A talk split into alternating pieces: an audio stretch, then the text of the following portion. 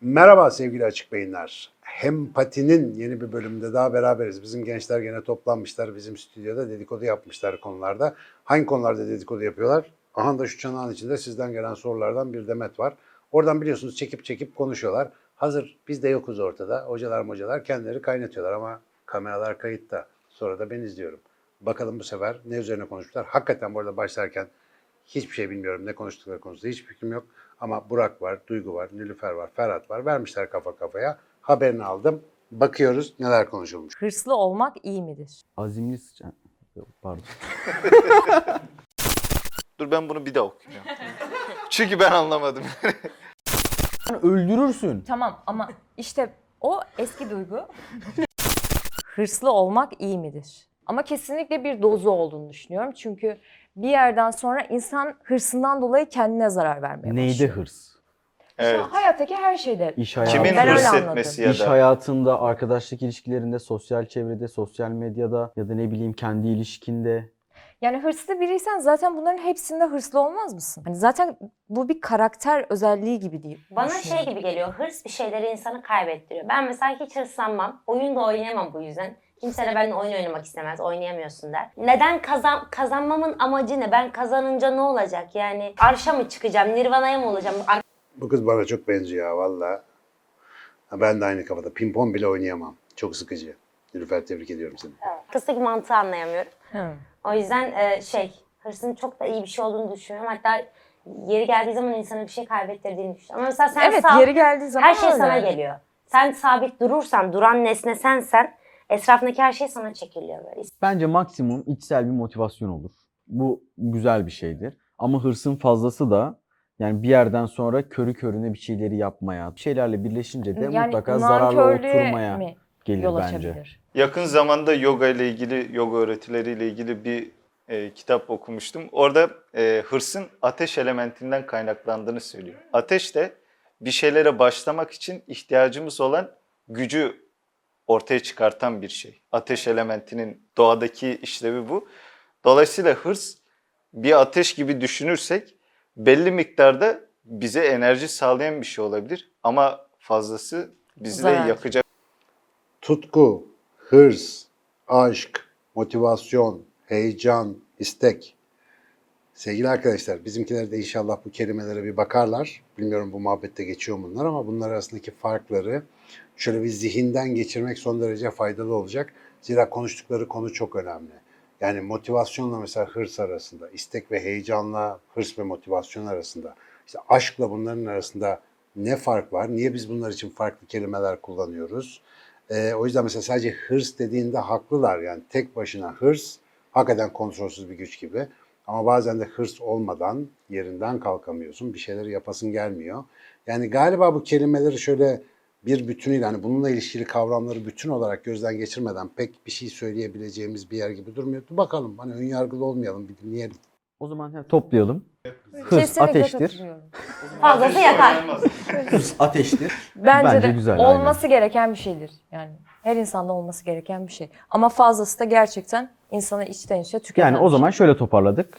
Ortalama bir içsel motivasyona katkısı olan bir duy- duygu desem Sinan Hoca kızar mı acaba? Hırs bir duygu mudur?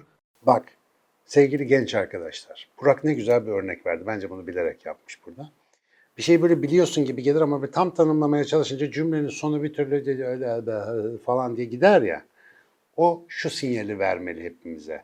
Yani benim bunu yeterince düşünmüşlüğüm yok galiba. Ben bunun üzerine biraz daha düşüneyim, bakayım, sözlükleri kurcalayayım. Acık daha bu konudaki tanımları netleştireyim ki yarın bir gün tanım yapmak için ağzımı açtığımda tam olarak çıksın. Bunun çok tehlikeli bir tarafı var. Sıklıkla anlatmaya çalışıyorum. Bir kavramın tanımını zihninizde tam olarak ifade edemiyorsanız, kavrayamıyorsanız o kavramı yaşamanız bile neredeyse imkansız oluyor. O yüzden Burak'a bu güzel örneği için teşekkür ederim. Ama bence biraz nefeslenip dursa galiba tanımlardı gibi geliyor. Acık acele etmiş gibi bir durum var. Başka bir videoda Bir şey- cevap veririz. Karakter özelliği olabilir. Olabilir belki. Hırs Hırslı bir biri olmak. hırs bir şey. Peki hırsızlık? Yeter. Hırsızlık, hırs... Hırsızlık. Evet, Kötü mü? hırsız. Yani şey, hiç hırsa sahip olmamak sizce nasıl bir şeydir? Hırsızlık hayat. mıdan yoksa hırsızlık? Mesela öyle öyle insanlar var hayatımda. Hani gerçekten hayatta e, istediği her şeyi sahip olmuş kafasıyla Ot e, gelip yaşıyor saman zaten. gider. Yani öyle de değerlendirebiliriz tabii ama Deneyelim hani de. aynen. Hani bu insan hayatında Bana ot mutlu ve gerçekten bir hırsı yok. Onu alayım işte son telefon çıkmış yok şuraya gideyim böyle yapayım falan. Hani bu, bunları tabii ki hırs diye nitelendirmek doğru olur mu bilmiyorum ama böyle insanlar da var ve onları da yargılamamak lazım. Çünkü hayatlarından bu şekilde mutlularsa ama bence gerçekten bir şeyleri başarmak isteyen e, biri hırslı olmalı. Ya da Kesinlikle. hırsı kullanmalı diyebiliriz belki. Evet. Yani bir miktar araç hırs olarak kullanmalı kullanmalı. yani araç Aynen. olarak. Şunu çekeyim. Bakalım ne çıkacak. Baskıladığımız duyguları sağlıklı bir şekilde nasıl yaşarız? Öfke ve kırgınlık gibi. Bu duygu yoğunluğumun beni kötü etkilemesinden endişeliyim. Genç bir takipçiniz olarak bu duruma tavsiyelerinize ihtiyacım var. Endişeli olmakta çok haklı. Kesinlikle buna katılıyorum. Biz de Ama- genç bir cevaplayıcı olarak diye girelim de ilk önce hani. Evet. Üstümüze yük binmesin. Ya bak şimdi senelerdir böyle sorulara cevap verirken saçları nasıl döktüğümüz anlaşılacak şimdi. Tam böyle ciğerden soru geldi. Görelim gençlerin performanslarını. Tabii. Direkt şey geldi. Kırdın beni goddammit diyordu ya bir adam. Bir eğlendirme programıydı. Kısmet oldu. Bastırılmış duygu, öfke, kırgınlık. Ben bunu nasıl ifade Evet. edeceğim diyor. İçimde diyor bu endişeli diyor. Ya bir kere bu son zamanlarda herkesin konuştuğu konulardan birisi. Psikoloğun tarifine bak ya. Böyle işte var diyor, içimde diyor. Bir şey diyor da biraz analiz et ya. Üniversite diplomasını yakacağım bunları. Sanki herkes baskılandığını hissediyor ve Evet.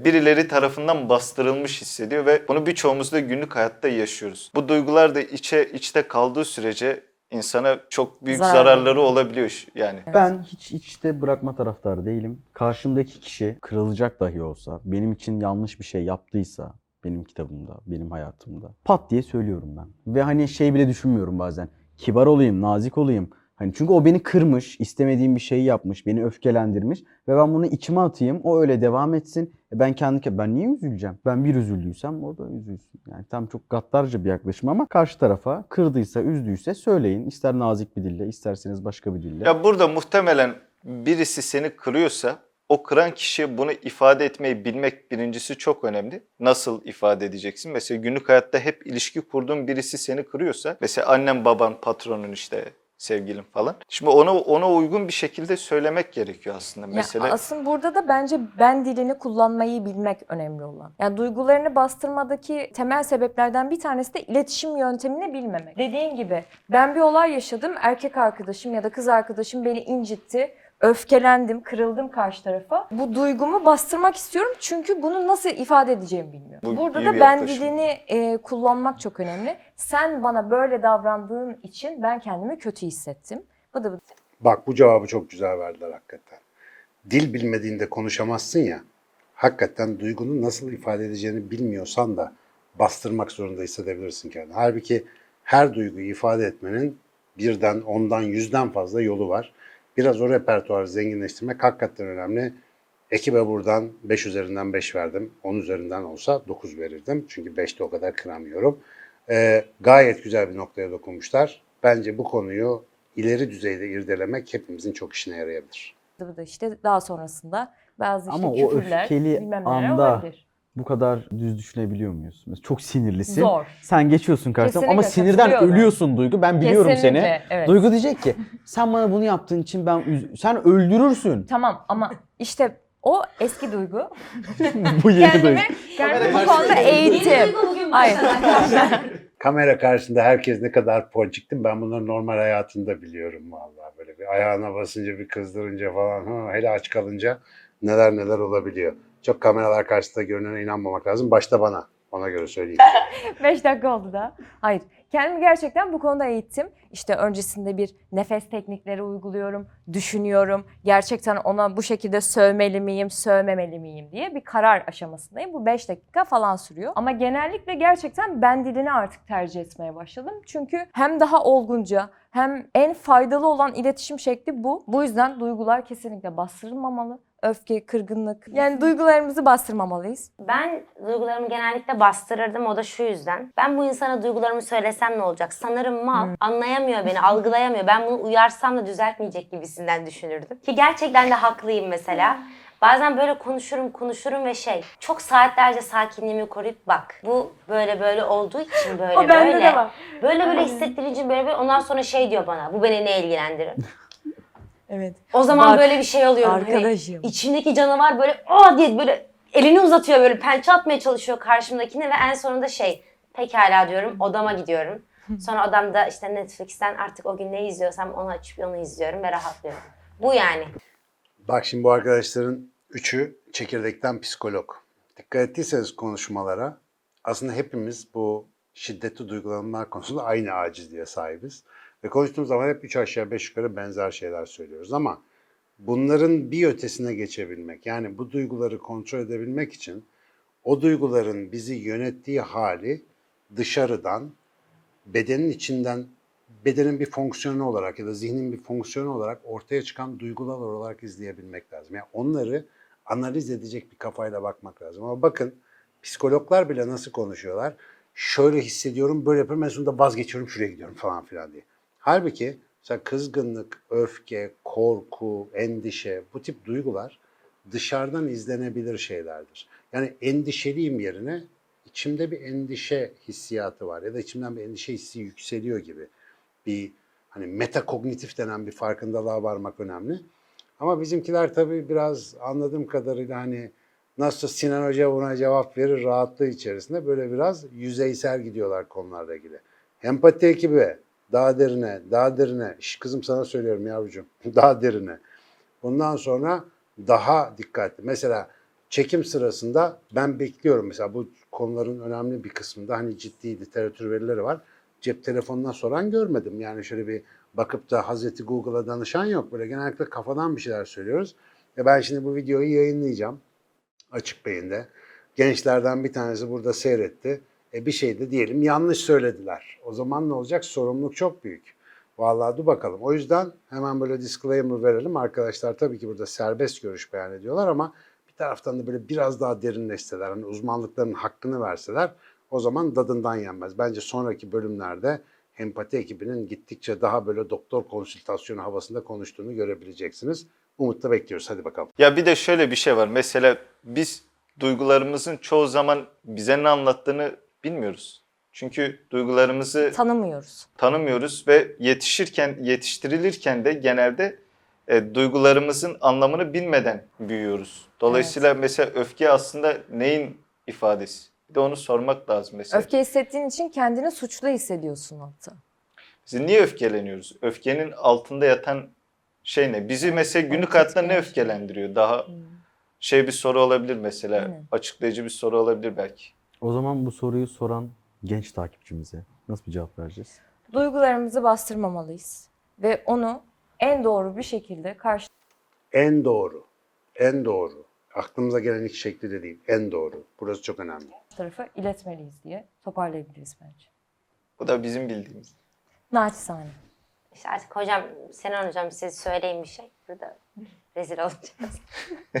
Şu ana kadar geldiyseniz umarım beğenmişsinizdir. Takip etmeyi, aklınızda bulunan soruları yorumlar kısmına yazmayı unutmayın. Hepsini okuyor olacağız. Görüşmek üzere. Vallahi evet. Fena performans değil ama dediğim gibi artık yavaş yavaş empati ekibinden azıcık daha derinlikli dalışlar bekliyoruz. Ben burada çok eğleniyorum ekipten tabii. Aslında bunlar daha kalabalık ara ara buluşup böyle işte bir araya geliyorlar.